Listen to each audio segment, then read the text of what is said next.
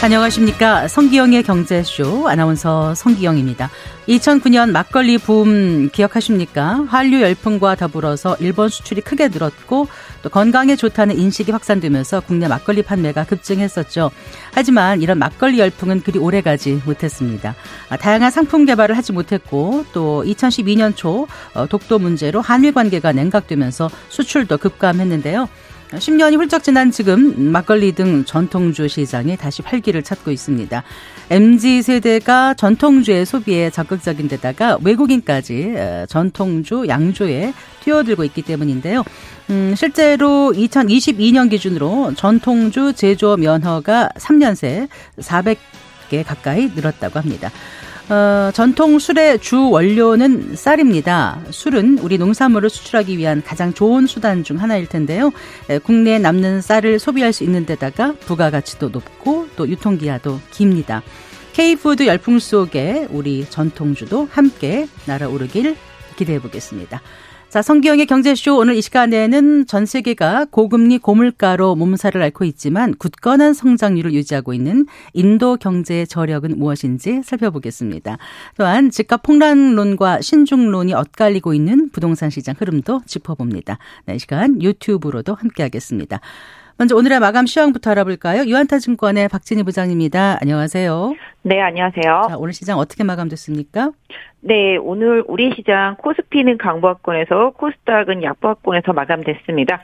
전일 미국 시장이랑 좀 비슷한데요. 미국 시장도 연준에서 뭐 특별한 멘트가 없었기 때문에 혼조권에서 좀 마감이 지어졌습니다.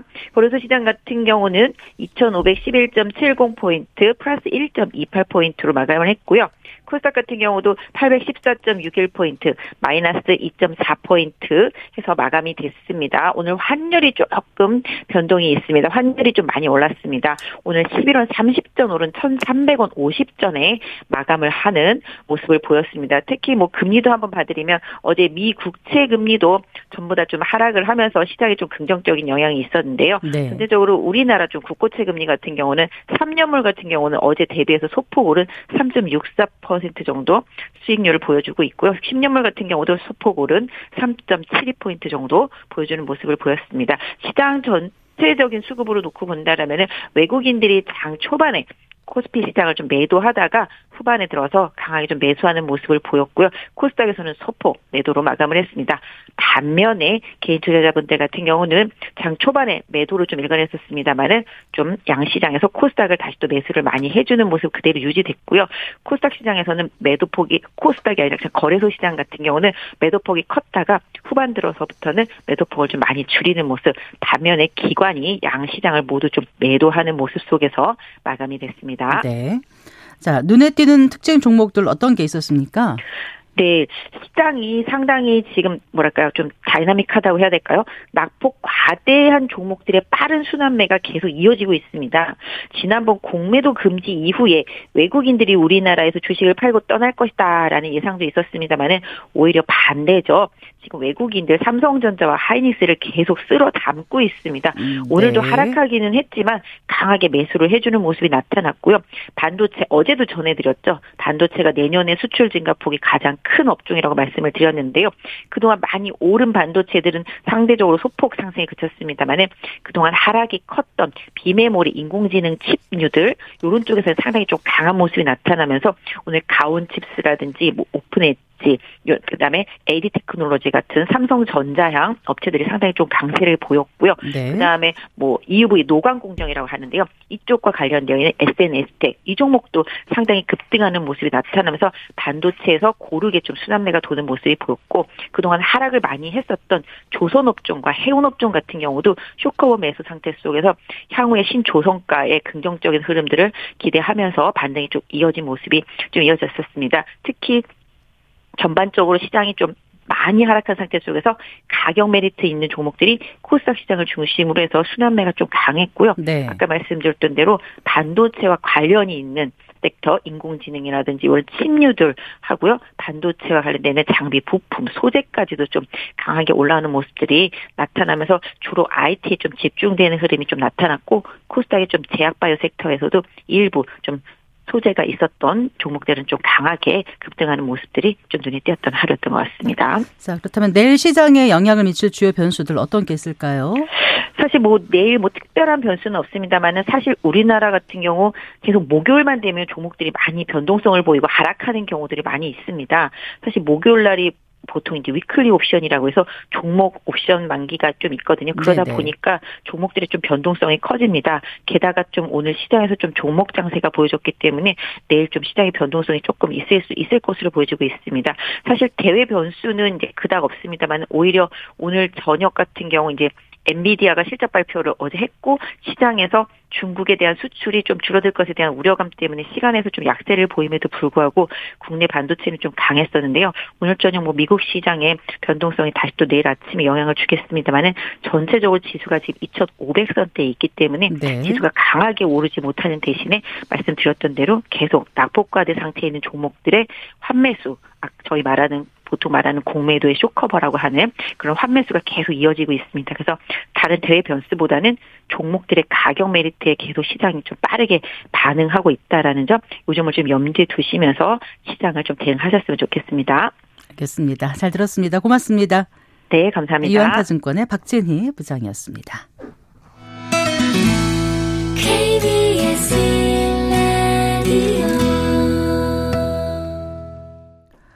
오늘의 주요 경제 뉴스 먼저 정리해드립니다. 경제 뉴스 브리핑 손석우 경제평론가와 함께하겠습니다. 네. 안녕하세요. 안녕하세요. 자, 첫 번째 뉴스는 어떤 겁니까? 네. 어제 저희가 가계빚 많이 늘었다는 소식 전해드렸잖아요. 어, 자영업자들도 지금 빚 때문에 상당히 힘듭니다. 이들이 진 빚도 규모도 그렇지만요. 갚지 못해서 연체한 금액도 사상 최대였습니다. 네, 자영업 하시는 분들 상황이 많이 안 좋은 걸 느껴요. 네, 네. 아무래도 이제 코로나 팬데믹이 이 년 동안 이어진 게 그 사이에 이제 진 빚도 있지만 사실 코로나가 끝나고 나면 경기가 많이 좋아질까 이렇게 기대를 하셨을 텐데 코로나 이외에도 이렇게 경기가 확 살아나진 않고 있잖아요. 그렇기 때문에 이런 결과들이 좀 맞물린 결과다 이렇게 볼 수 있겠는데 어, 한국은행이요. 국회 기획재정위원회 소속 양경숙 의원에게 제출한 시도별 자영업 다중채무자 대출 현황 자료를 보면요. 네. 올해 이 분기 말 기준으로요. 전국 자영업 다중채무자의 전체 금융기관 대출 잔액이요. 칠백사십삼조 구천억 원으로 집계됐습니다. 다중채무자라 그러면은 네. 대출을 받은 기관이나 상품 수가 세 개 이상인 경우가 되겠죠. 그러니까 여러 곳에서 빚을 진 걸 뜻합니다. 어, 아무래도 이제 상황이 어렵다 보니까 여러 곳에서 대출을 받아서 버티고 있다. 이렇게 볼 수 있겠죠. 네.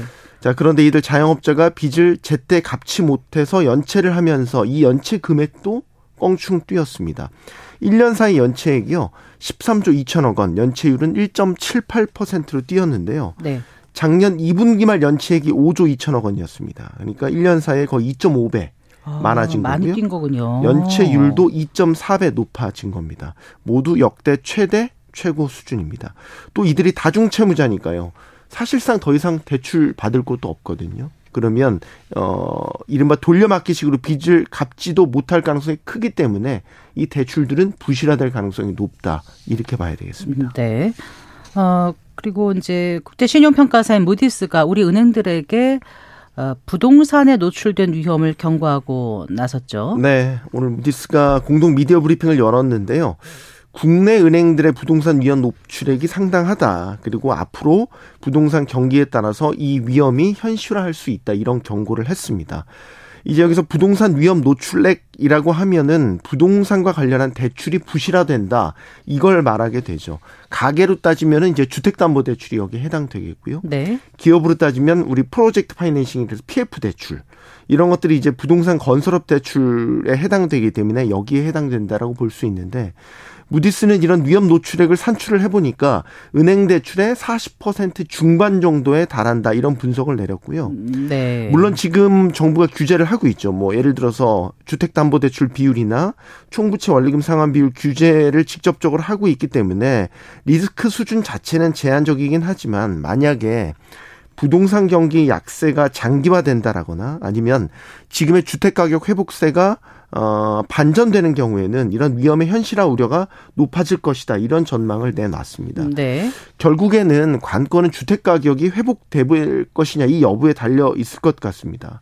지금 이 분기와 삼 분기 집값이 반등했다가 사 분기 들어서 다시 보합이나 혹은 둔화되는 흐름을 보이고 있잖아요. 네. 금리 자체도 뭐 여전히 고금리 상황이기 때문에 사람들이 집을 구매하는 것 자체를 주저한단 말이죠. 그러니까 주택 거래가 없으니까 주택 가격은 계속해서 떨어지는 이런 흐름을 이어가고 있는 거고. 네. 그렇다고 해서 우리가 주택 거래 활성화하자고 해서 대출 금리를 낮추거나 대출 규제를 또 무턱대고 풀 수도 없어요. 네. 가계부채가 워낙 많기 때문에 말이죠. 그러니까 네. 이러지도 저러지도 못하는 주택 정책 사이에서 주택 시장이 좀 혼돈을 겪고 있다. 이렇게 해석을 할 수가 있겠습니다. 그래요.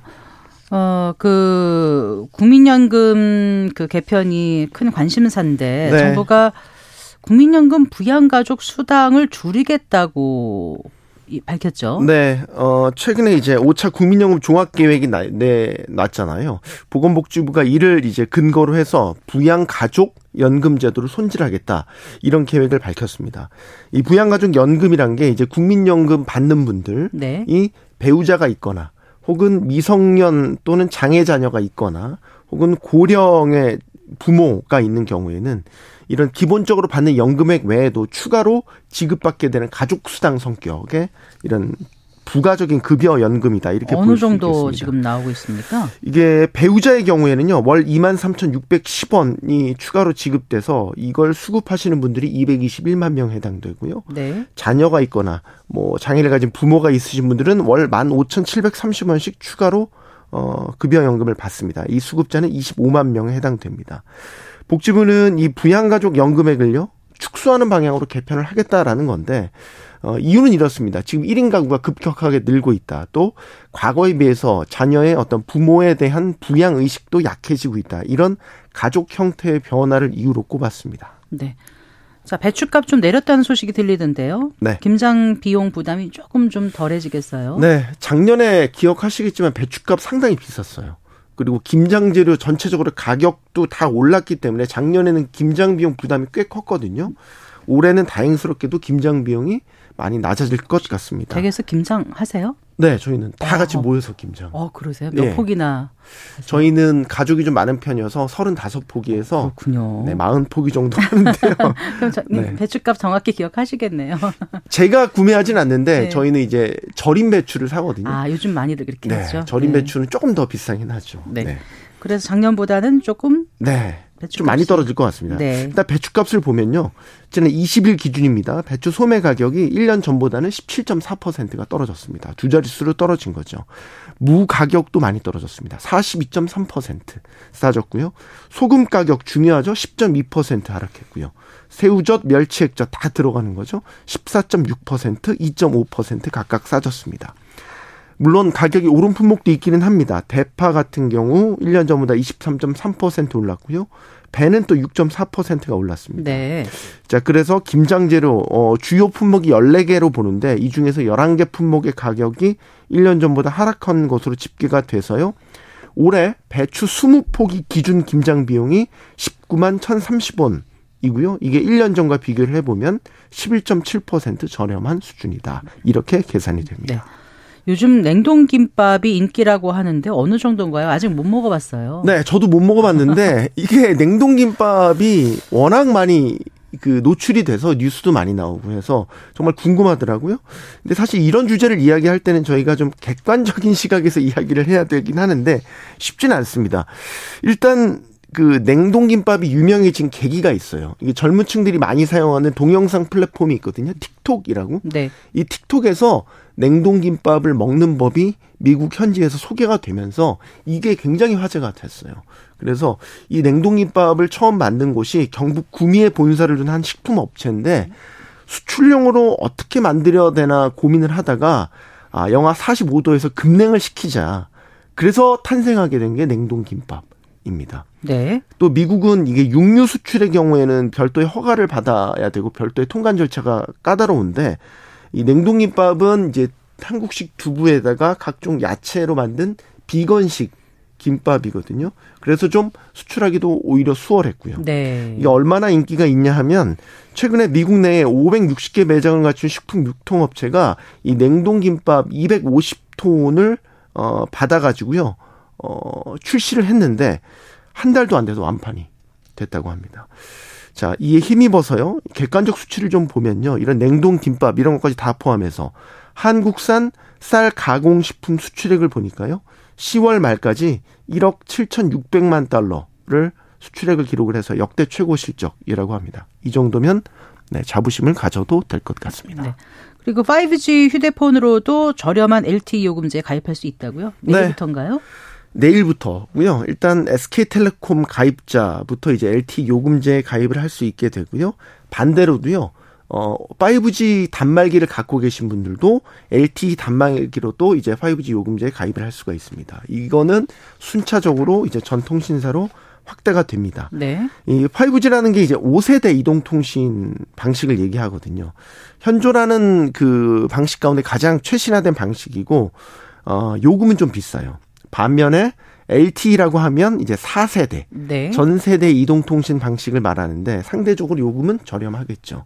그런데 기존에는 파이브지 휴대폰이다라고 하면 무조건 파이브지 요금제에만 가입하도록 강제를 했습니다. 네. 그런데 실제 사용할 때는 이게 휴대폰 안에 통신칩이요. 파이브지도 썼다가 포지도 썼다가 연결이 됩니다. 호환이 됩니다. 실제 이게 왔다 갔다 하면서 사용이 되거든요. 이게 휴대폰 화면 위에를 보시면 확인할 수가 있어요. 네. 그런데 사실 이제 파이브지 이동통신 방식은 뭐 고사양의 게임을 한다거나 아니면 뭐 유에이치디급의 초고화질 영상을 보는 게 아니라면 네. 뭐 사 세대 엘티이 통신 정도만 이용해도 괜찮거든요. 그래서 지금 최신 휴대폰들은 거의 다 파이브지 폰으로 나오기 때문에 사실 파이브지 요금제 사용을 사실상 강제한다고 볼 수 있는데 이 요금제 차이가 항상 불만이었죠. 최저 요금제 기준으로 만 오천 원 정도가 차이가 납니다. 네. 그래서 간단한 뭐 동영상이나 뭐 검색, 앱 서비스 정도 사용하시는 분들이라면 파이브지 굳이 쓰실 필요 없고요. 네. 엘티이 요금제 쓰시는 것만으로도 충분히 만족하실 수가 있을 겁니다. 내일부터입니다. 네, 네, 잘 들었습니다. 고맙습니다. 고맙습니다. 경제 뉴스 브리핑 손석우 경제평론가였습니다.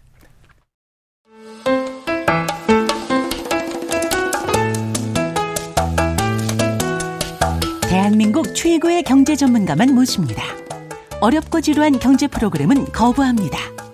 유익하고 재미있는 경제쇼.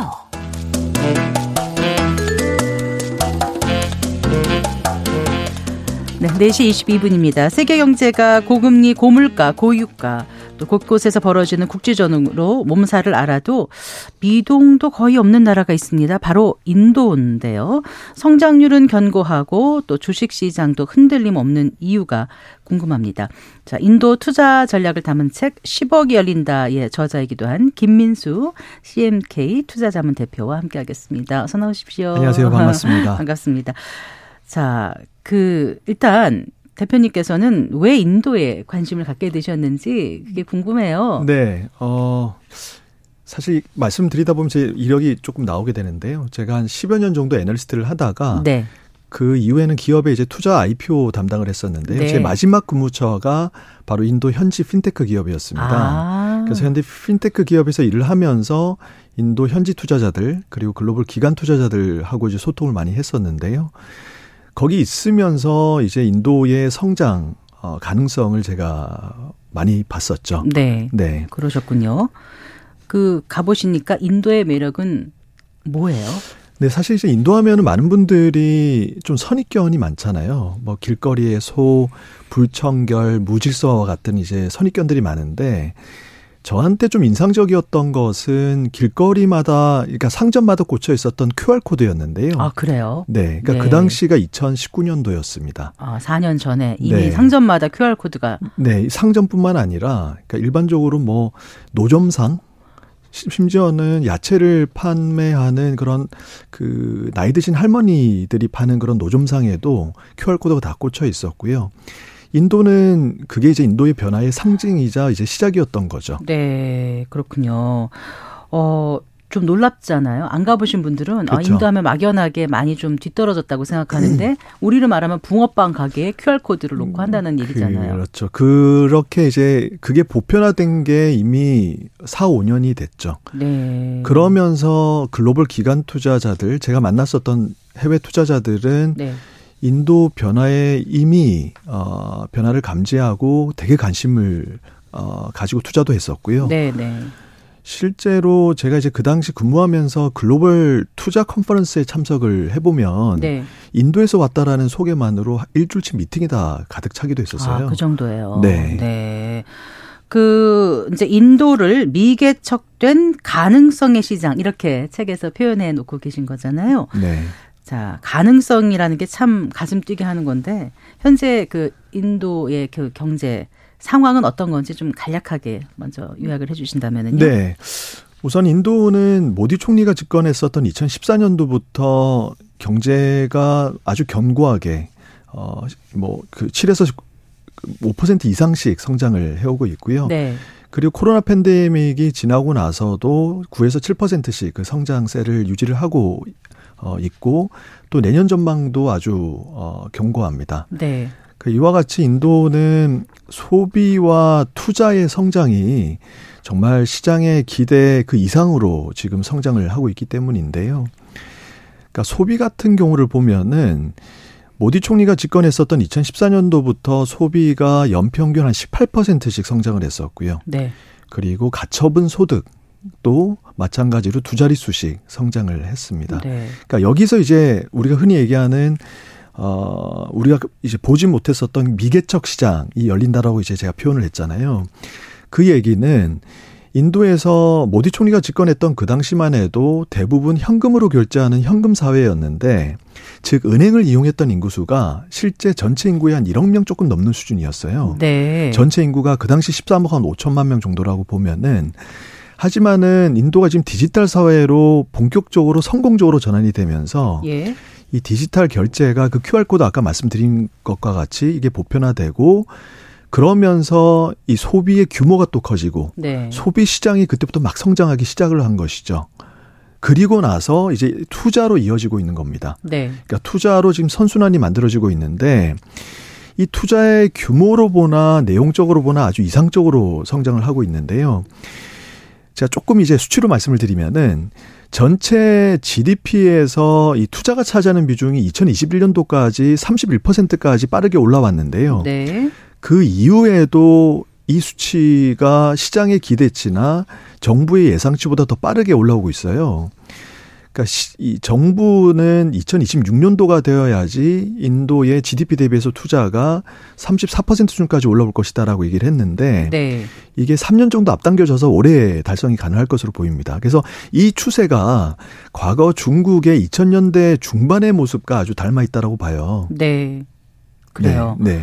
그 지금 내년도 올해 그러니까 내년도 경제 성장률 전망치가 지금 어느 정도로 나온 거예요?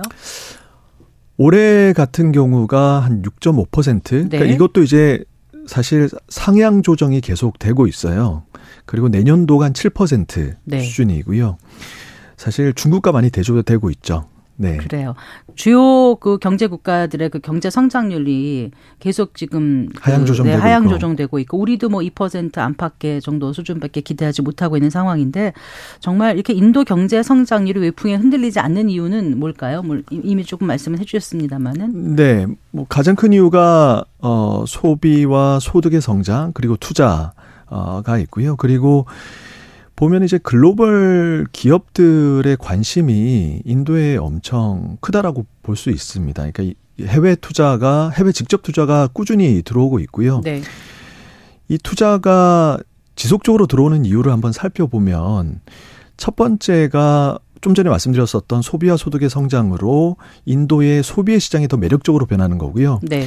두 번째가 바로 인도의 이 지정학적인 이유입니다. 그러니까 신냉전 시대에 들어오면서 인도가 글로벌 공급망 재편의 가장 큰 수혜 국가가 되고 있고요. 흔히 얘기해서 차이나 플러스 원 전략이라고 그러죠. 네.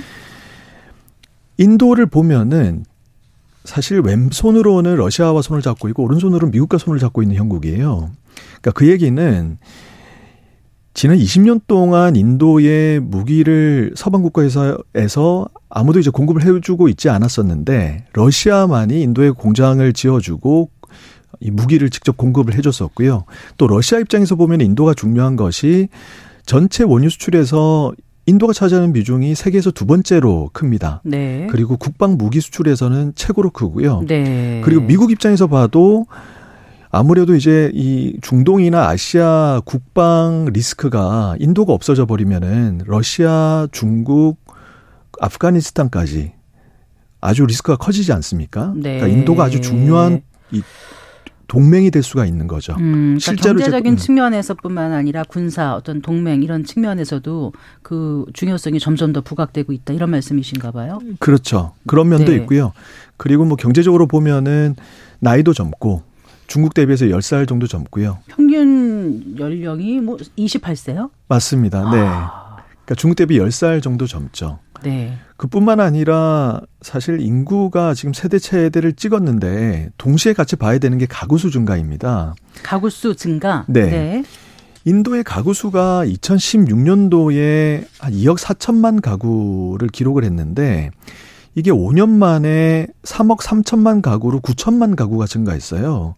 가구 수가 우리나라 인구의 한 두 배 정도까지 다섯, 오 년 만에 이제 성장을 한 것이죠. 네. 네. 그 정도로 지금 가구 수도 증가가 되고 있고 인구도 젊고 소비와 소득도 성장하다 보니까 이 시장 자체가 되게 매력적으로 변하고 있는 것이죠. 네. 그 인도 출신 기업인들도 좀 많이 만나보실 기회가 있으셨나요? 네. 그러니까 인도에 있는 기업들을 많이 만나봤었죠. 아, 네. 네. 그리고 그 실리콘밸리 테크 기업 씨이오 보면은 인도 출신이 꽤 많다면서요? 네. 아무래도 이제 인도의 교육이 뭐 우리나라보다 어떻게 보면 더 경쟁이 치열할 만큼 그런 시스템이 잘 돼 있고요. 그리고 인도 같은 경우는 현재 많이들 이제 오해하시는 게 카스트 제도 때문에 인도의 경제가 굴러가는데 좀 한계가 있는 거 아니냐라고 얘기를 하시는데 실제 인도 기업들 그리고 그 내부의 문화를 보면은 이 친구가 어느 그러니까 쉽게 얘기해서 학벌이 무엇이냐 네. 그리고 얼마나 이제 그 실적을 회사 내에서 이렇게 이뤄내느냐. 네. 아, 그런 것들이 연봉에 그대로 적용이 되고요. 네. 그러니까 인도는 우리나라 이제 어느 대학을 졸업을 해도 처음 입사를 하면 연봉이 똑같잖아요. 그러니까 인도 같은 경우는 다릅니다. 어느 대학에, 어느 대학을 졸업했냐에 따라서 초봉이 다 달라지고요. 이런 것들이 이제 우리가 아, 카스트에 따라서 이런 재정, 이 경제 능력이, 능력이 많이 다른 거 아니냐라고 얘기를 하시는데 그렇지 않는 거죠. 아, 그래요? 네. 혹시 인도의 국민성은 어떻다고 느끼세요? 어, 제가 뭐 한 단어로 이제 얘기를 할 수는 없지만은 제가 만났었던 그런 금융 쪽의 인도의 금융 쪽의 사람들 그리고 기업분들은 되게 이제 밝고 네. 어, 되게 오픈된 그런 성향을 가진 어, 그런 그 국민성을 좀 가지고 있다. 전 그런 느낌이 들었었거든요. 네, 네. 그래요. 네. 그 이렇게 이제 인도의 경제 전망이 밝고 가능성이 크다면 어, 당장 좀 인도 관련 투자를 해야 되는 거 아닌가 하면서 귀를 크게 열고 지금 들으시는 분들 계실 텐데 일단 인도 주식시장은 꽤 매력적인 시장이잖아요. 그렇죠. 인도의 주식시장은 세계에서 네 번째로 큰 시장이고요. 전체 시가총액이 삼점사조 달러가 넘는 우리나라 두 배가 넘는 시장입니다. 네. 네. 네. 그리고 뭐 우리나라에서 직접 투자할 수 있는 방법은 이티에프도 있고요. 그리고 디알이라고 하는 상장 예탁 증서가 있는데 주식 예탁 증서라는 것이 있는데 인도의 대기업을 이 디알 대기업의 디알을 미국하고 영국에 상장되어 있는 디알을 통해서 우리나라가 해외 주식을 거래하듯이 거래를 할 수가 있어요. 그러니까 미국이나 유럽에 있는 디알을 우리가 우리 에이치티에스 통해서 사가지고 직접 투자를 할 수 있다 이 말씀이신가요? 그렇죠. 우리나라 증권사를 통해 가지고 어, 어. 직접 거래를 하실 수가 있고요. 네. 네. 또 이제 이티에프도 여러 가지가 있습니다. 네. 그러니까 그거 외에는 인도 주식을 직접적으로 뭐 할 수 있는 방법은 없는 어, 거죠. 펀드 가입을 할 수가 있고요. 네. 현재는 이제 직접적으로 기업, 인도에 상장되어 있는 기업을 매수할 수 있지는 않습니다. 아직까지는요. 네. 네. 네. 그럼, 음, 그 이천 년대 이후에 그 브릭스 펀드가 좀 열풍이었던 때가 있었잖아요. 근데 네. 그때도 인도는 뜨거웠지만 그 중국이나 뭐 러시아, 브라질에 비해서는 상대적으로 좀 주목을 덜 받아서 것 같은데 그때하고 지금은 많이 달라진 거죠. 네, 가장 큰 차이점은 그 당시가 이제 이천 년대 중반 후반이었잖아요. 어, 모디 총리가 제가 말씀드렸었던 이천십사 년도에 집권을 했고 그 전후가 아주 다르다라고 말씀드릴 수가 있겠는데요. 그 당시만 해도 인도 전체 경제에서 서비스 산업이 차지했던 비중이 육십 퍼센트가 됐고 이 서비스 산업이 고용에서 차지했던 비중은 절반 수준밖에 되질 못했어요. 네. 그렇기 때문에 실업률 문제라든지 상품 무역적자 문제가 계속 지속이 되었었던 거였고요. 네. 하지만 모디 총리가 들어오면서 이러한 문제가 빠르게 해소가 되었던 거죠. 그중에서 제가 이제 말씀드렸었던 이런 금융소외층 문제가 디지털 사회로의 성공적인 전환을 통해서 빠르게 해소가 되었고요. 네. 그러면서 소비와 소득이 성장을 하면서 인도의 경제가 살아나기 시작을 했고 이러한 변화로 인해서 인도에 대한 투자가 본격적으로 일어나기 시작을 한 겁니다. 네. 그래서 소비와 투자가 그 이후로 빠르게 성장을 했다라고 네. 보시면 됩니다. 그러면 넥스트 차이나로 인도가 지금의 중국을 많이 대체할 수 있다고 보시는 거예요? 가능성은 어느 정도까지 보시는지? 어, 대체라기보다는 그 지금 이제 어, 지금 뭐 투자자 입장에서는 현재 빠르게 인도 기업들의 실적이 상향 조정되고 그리고 뭐 인도 내에서의 소비와 투자가 이제 빠르게 또 이제 성장을 하고 있기 때문에 네. 투자 대안이 또 될 수가 있겠죠. 그러니까 지금 중국제 중국의 주식 시장이 그렇게 좋지 못하지 않습니까? 그래서 투자 대안이 될 수가 있고요. 그리고 기업 입장에서는 차이나 플러스 원 네, 현재 네. 이제 그 글로벌 기업들이 가지고 있는 그런 전략에 인도가 하나의 일환이 될 수가 있는 거죠. 알겠습니다. 그런 부분을 우리가 좀 잘 활용을 하면 좋을 것 같아요. 네, 말씀 잘 들었습니다. 고맙습니다. 네, 감사합니다. 네, 김민수 씨엠케이 투자자문 대표와 함께했습니다. 네 시 삼십칠 분입니다.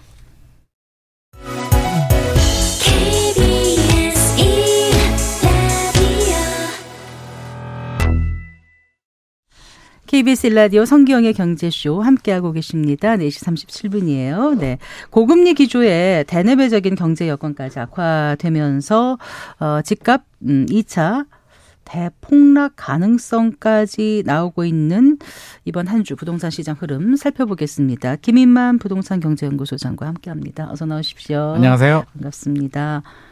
어, 그 이렇게 대폭락이다 이런 표현을 쓰기가 사실 좀 아주 조심스러운데 그렇게 표현을 하고 있어서 이제 그대로 옮겨는 봤습니다. 네네. 일단 금매가 아니면 뭐 쳐다보지도 않는다 이런 말을 할 정도예요, 시장이? 어, 최근 분위기는 그렇습니다. 일단 관망세로 돌아선 건 맞는 것 같고요. 그렇다고 해서 이제 대폭락이라고 이야기하면 굉장히 많이 떨어진다. 공포가 이제 조성이 되면서 공포가 지배를 하는 거죠. 네. 집주인들이 제발 팔아달라라고 이제 집을 던져야 되고요. 매수자들은 사지 않아야 되는데 솔직히 지금 그런 분위기까지는 아닙니다. 그냥 상승폭이 좀 둔화되고 있다.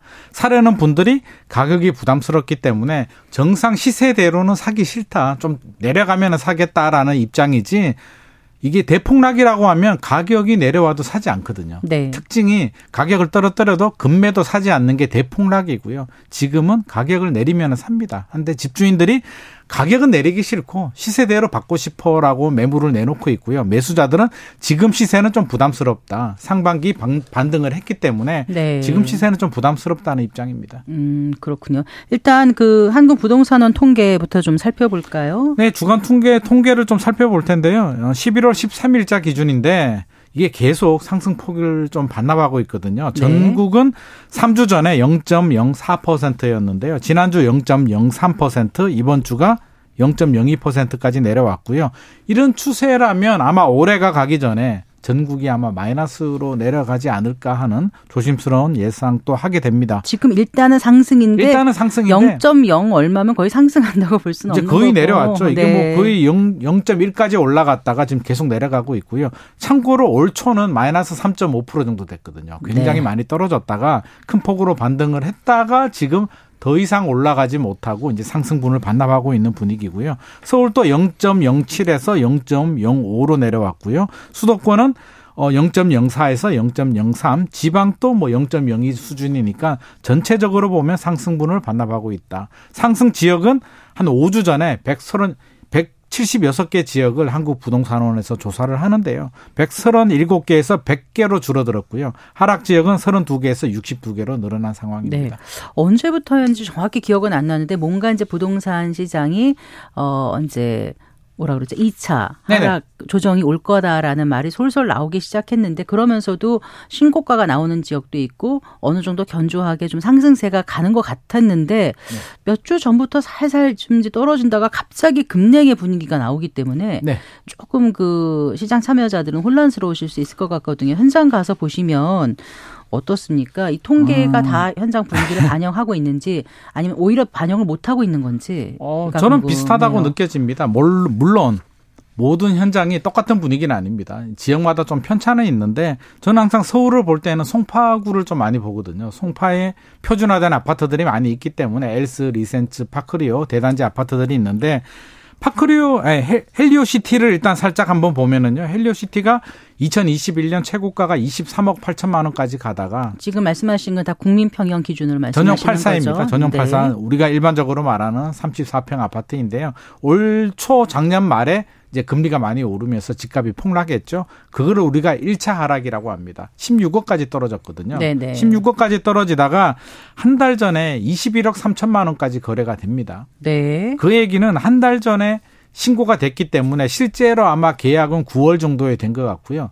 이십일억 삼천만 원을 뛰어넘지 못하고 이게 상승장 같으면 이십이억, 이십이억 오천 이렇게 올라가줘야 되는데 여기서 최근에는 이십억 구천, 이십억 칠천, 이십억대에 머물러 있기 때문에 아까 우리가 통계에서 보듯이 살짝 살짝씩 살짝씩 상승분이 내려가고 있다라고 보여지고 그런 이제 기사가 나오면 또 일부 사람들은 그렇게 얘기하더라고요. 실제로 가보면 네. 층과 방향과 뭐 이런 게 다 달라서 그게 반영된 거지 그렇게 떨어진 건 아니다 또 이렇게 얘기하는데 뭐가 맞는 거죠? 그러니까 폭락을 한 건 아닙니다. 네. 폭락은 아닌데 층과 뭐 이런 걸 다르더라도 같은 동을 보더라도 아, 사실 상승장이면 네. 이십일억 삼천에서 뭐 이십일억 오천, 이십이억 가져야 되는데 이게 그렇게 이십억대 머물러 있다는 얘기는 상승폭이 둔화된 거는 분명한 사실인 것 같고요. 네. 도곡 렉슬 아파트 한번 보면 거기도 대단지죠. 대단지입니다. 네. 이게 도곡 주공 재건축한 대단지인데요. 여기도 여기는 전용 오십구 우리가 일반적으로 말하는 이십오 평 아파트를 보면 구월에 이십이 층이 이십일억 이천만 원까지 천만 원까지 이십일억 천만 원까지 거래가 되고 네. 최근에 십팔억 이천만 원 거래가 됐다고 해서 삼억 원 떨어졌다. 뉴스가 그렇게 나오는데 똑같은 건가요? 방 개수도 똑같은? 똑같습니다. 아, 똑같은데 어. 사실은 이게 거래량이 굉장히 많으면 이게 좀 통계로서 가치가 있는데 한계가 이렇고요. 같은 시월이라도 층수는 비슷합니다만 또 이십일억에 거래된 물건도 있습니다. 그래서 네. 무조건 삼억에 이렇게 포커싱을 맞출 필요는 없고 우리가 여기서 봐야 될 건 제가 항상 강조드리죠. 나무를 보지 말고 숲을 봐야 된다. 상승폭이 둔화된 거는 맞다. 상승세가 꺾인 거는 맞지만 삼억이 폭락했다. 뭐 집값이 폭락했다. 이 차 뭐 폭락이 온다. 이렇게 좀 호들갑이라고 할까요? 너무 긴장한다. 너무 좀 불안한 마음을 가질 필요는 없을 것 같고 저는 이게 굉장히 정상적인 흐름이라는 생각이 듭니다. 왜냐하면 어떤 면에서요? 자, 제가 예를 한번 들어볼게요. 집값이 십억이라고 제가 최고가 십억이라는 집, 집이 있다면 A라는 아파트가 있다면 네. 우리 작년에 집값 많이 떨어졌을 때요. 십이월에 보통 한 칠십 퍼센트 수준까지 떨어졌거든요. 고점 대비 삼십 퍼센트. 그러면 칠억까지 떨어졌죠? 네. 올 상반기에 집값이 좀 반등을 합니다. 네. 팔억 오천, 구억까지는 올라왔어요. 아. 자, 구억까지 반등하다 보니 제가 집을 사려는 매수자 입장이라면 취득세 내죠. 재산세, 종부세 내야 되죠. 대출이자 내야 되죠. 구억에 사서 전고점이 십억 원인데 과연 전고점을 뚫고 십일억, 십이억까지는 가져야 네. 그래도 좀 남는 게 좀 음. 있는데 지금 종합부동산세는 이제 십이억이 넘어야 되는 건데 그냥 그렇죠. 편의상 계산상 편의상 제가 십억이라고 제가 말씀을 드리는 겁니다. 네. 뭐 일반적으로 이삼십억 되는 아파트인데 네. 그러다 보니 여기서 전고점을 뚫고 올라가줘야 되는데 거기에 확신이 없는 거죠. 집값 상승에 대한 기대감이 금리라도 좀 내려가주든지 뭐 경기가 좋아지든지 돈이 좀 풀리든지 뭐가 돼야 되는데 지금 분위기를 보니 금리가 내년에 내리겠다는 확신도 없고요. 과연 전고점을 뚫을까? 이십일 년 가격을 뚫고 십 퍼센트, 이십 퍼센트 더 올라갈까? 그럴 자신이 없습니다. 네. 그런 자신이 없으니까 일단 관망으로 돌았으면서 아니야. 구억은 좀 그렇고 한 팔억까지 떨어질 때까지는 기다려보자라는 마음입니다. 그러면 집주인 마음은 어떠냐면 팔억, 칠억으로 떨어뜨리면 거래되는 건 알아요. 작년 칠억을 생각하면 더 받는 건데. 그렇죠. 또 올 구억까지 올랐던 거 생각하면은 아깝고. 집주인 입장에서는 칠억이 굉장히 많이 떨어진 가격이고요. 네. 전고점이 십억이었기 때문에 구억 정도는 팔아야지. 그래도 내가 전고점은 바라지는 않지만 구억 정도는 돼야지. 그러면 구억 천. 구억 이천에 매물을 내놓는데 매수자하고 바라보는 시각이 너무나 다르죠. 그리고 자기가 얼마에 샀느냐가 중요하지 않겠습니까? 싸게 산 사람은... 사람들은 그렇게 생각하지 않습니다. 아, 그런가요? 네, 올랐는 오. 가격을 생각하지 내가 얼마 나왔다고 생각하지 않고요. 매수자들이 오히려 따집니다. 야, 이 아파트가 오 년 전에 오억 하던 아파트가 십억까지 가다가 칠억 떨어진 것도 내가 마음에 안 들지만 그래도 그나마 살 마음은 있는데 구억은 좀 너무해라는 마음이기 때문에 지금 분위기라면 아마 팔억? 팔억 오천? 팔억까지 내려올 때까지는 매수자들은 아마 관망을 할 것 같습니다. 네. 한 십 년 전인가요? 그때만 해도 이렇게 네. 억, 억씩 오르지 않았고 몇 천만 원씩 안 올랐던 것 같아요. 안 그런가요? 제가 기억을 잘못하고 아, 있나요? 이게 우리가 요즘은 어떻게 억씩 이게, 일억, 이억 이렇게. 이게 절대 금액이 좀 커진 부분이 있습니다. 돈 가치가 떨어진 건가요? 돈 가치도 떨어지고요. 일억에서 이억, 이억에서 사억 올라갈수록 사실 우리가 퍼센티지를 봐야 되거든요. 몇 프로 올랐다를 봐야 되는데 네. 앞서서 제가 도곡 렉슬 삼억 떨어졌다고 했는데 이십 매덕 아파트가 삼억 떨어지게 되면 뭐 한 팔 퍼센트 떨어졌나? 십 퍼센트? 뭐 그 정도 떨어진 거잖아요. 그렇게 보면 실제로 삼억 아파트가 십 퍼센트 오르는 거고요. 삼십억 아파트가 십 퍼센트 오르는 건 차이가 있습니다. 그래서 네. 절대 금액 자체가 십 년, 이십 년 전보다 훨씬 더 커졌기 때문에 이제 억, 억이 좀 쉽게 보이는 거지. 퍼센티지를 보면 저는 노무현 정부 때 상승이나 문재인 정부 때 상승이나 다 많이 올랐다고 보여집니다. 음, 네. 자, 그래서 전망이라는 게 어떻게 보면은 좀 무의미할 정도로 너무 많은 그 변수가 네. 뭐 주식시장도 그렇고 부동산 시장도 그렇고 해서 좀 어렵습니다만 네. 이제 어떻게 하면 좋을지를 알려면 그래도 좀 전문가의 의견을 어떻게 하면 좋겠냐 네, 기대해서 하게 되지 분들이... 않겠습니까? 네. 질문 많이 받으시죠. 요즘. 네. 어떻게 해야 되냐. 사야 돼 말아야 돼 라는 질문을 굉장히 많이 하시는데요. 저는 항상 기준이 똑같습니다. 꼭 사야 되는 분들 있죠. 뭐 부모님 봉양이라든지 자녀 교육이라든지 아니면 결혼을 앞두고 부모님이 돈을 좀 지원해줘서 야 그냥 사 사면 살다 보면 올라 그냥 사라고 하시는 분들은 굳이 안 살 이유가 없잖아요. 그냥 부모님이 돈 지원해주고 사라는데 사야죠. 머스트 꼭 사야 되는 분들은 저는 그냥 사라고 합니다. 중간에 떨어지면 떨어지는 거고요. 장기적으로 십 년 후에는 올라가 있을 가능성이 상당히 높기 때문에 사야 되는데 지금 고민되는 분들은 살까 말까. 그 얘기는 사도 되고 안 사도 되고 자금력이 아주 충분하지도 않은 분들이거든요. 그럴 때는 우리가 뭐 어떻게 판단을 해야 되냐면 상승장일 때 지금이 상승장이라고 판단한다면 살까 말까 할 때는 살까가 막, 맞고요. 지금이 하락장이거나 조정장일 때 상승장이 아닐 때에는 살까 말까 그러면 조금 더 기다려봐도 좋겠다. 제가 볼 때는 지금 한 중간 정도 온 것 같습니다. 우리가 이 차 하락이라고 하는데 아직은 이 차 하락은 아닌 것 같고요. 시간이 조금 더 필요합니다. 그래서 내년 시장을 조심스럽게 한번 예측을 해보면 네. 아마 총선 전까지는 지금 분위기가 이어질 가능성이 높습니다. 그냥 관망세. 그러니까 집값이 집주인들이 결국에는 호가를 내릴 겁니다. 거래가 안 되니까 호가를 내리기 때문에 내년 한 사월 상반기까지는 호가가 내려가면서 한 구억까지 올라는 아파트가 팔억 오천, 팔억까지 내려갈 가능성이 있습니다. 네. 그러면 매수 대기자들이 들어오고요. 미분양이 또 늘어나면 정부가 특례 보금자리 같은 제도 다시 약간 살짝 풀어줄 수도 있습니다. 그러면 다시 하반기에는 살짝 반등할 수도 있는데 그러니까 올해 같은 분위기 조금 떨어졌다가 조금 올라가는 등락을 거듭하는 보합세 정도이지 내년에 폭락을 하거나 폭등할 가능성은 없다. 단 전제 조건은 금리. 금리가 네. 크게 오르거나. 크게 내리지 않는다는 게 전제 조건입니다. 네. 내년엔 또 신생아 대출 그, 맞습니다. 그 이유를 아주 싸게 해주는 것도 나오지 않습니까? 신생아 대출 한 이십 조 정도 풀리는데 그게 좀 변수가 될 수는 있는데요. 뭐 신생아를 또 그렇다고 해서 모든 사람들이 할 수 있는 건 아니니까 뭐 저도 솔직히 받을 수 있으면 좀 받고 싶은데 이, 나, 이 나이에 네, 아이를 낳으시려고요. 이 나이에 할 수가 없기 때문에 네. 현실적으로 좀 어려운 부분이 있고요. 아.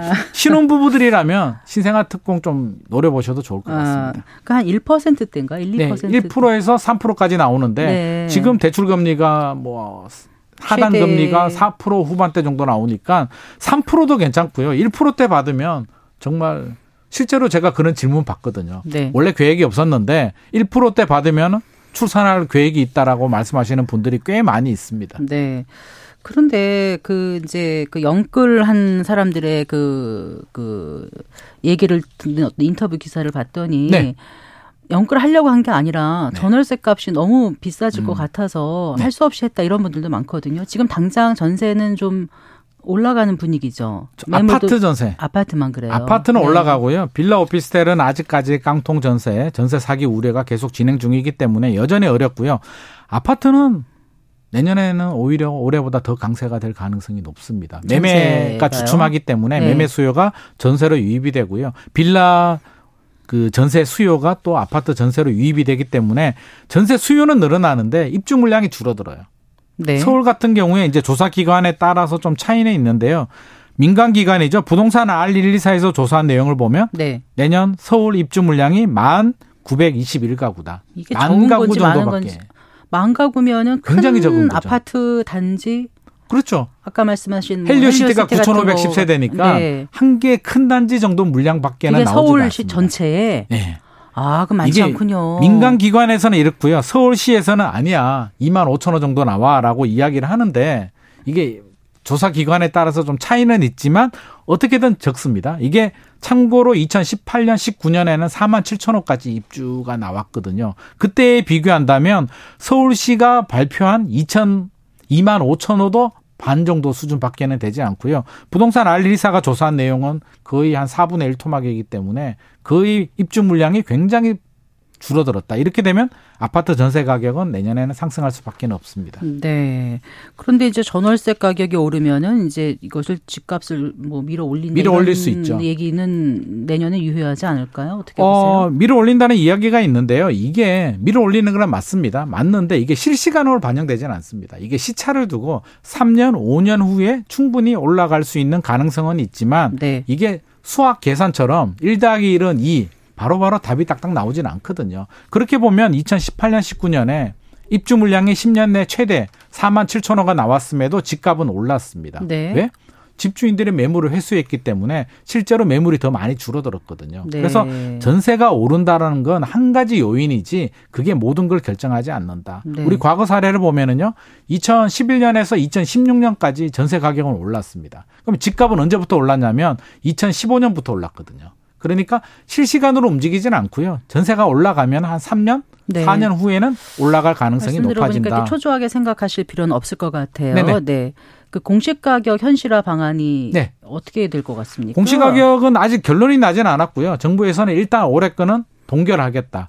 공시가격을 동결하는 게 아니라 현실화율. 네. 현실화율이 뭐냐면요. 우리 아파트 기준에서는 시세가 있잖아요. 십억이라는 시세가 있으면 공시가격을 칠억 정도, 네. 한 칠십 퍼센트 수준으로 합니다. 왜?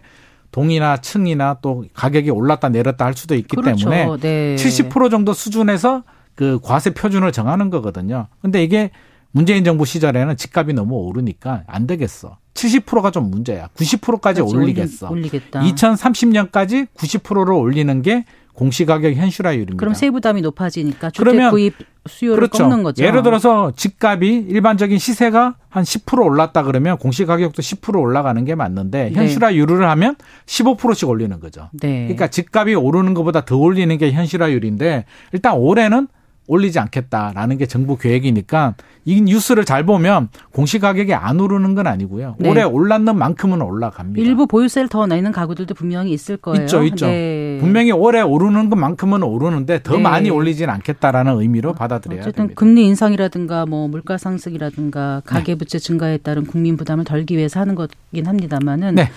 큰 틀에서 공시화, 공시가격 현실화를 어떻게 조정할지 좀 논의가 필요할 것 같다는 생각이 들어요. 논의가 필요하고요. 저는 좀 그런 생각이 들더라고요. 진짜 현실화가 필요하다면 네. 현실화를 하는 게 맞는데 단 이 그 세금을 내는 분들, 과세자들의 부담을 늘리면 안 되거든요. 그냥 네, 세율이라든지 공정시장 가격비를 조정해서 현실화는 하되 세부담은 늘어나지 않도록 하는 밸런스 조절이 중요한데 네. 이전 정부는 너무 올렸고요. 지금 또 너무 내리기 때문에 좀 밸런스는 필요할 것 같습니다. 알겠습니다. 잘 들었습니다. 고맙습니다. 감사합니다. 네, 김인만 부동산 경제연구소장과 함께했습니다. 성기영의 경제쇼 오늘 순서 여기까지입니다. 아나운서 성기영이었습니다. 고맙습니다.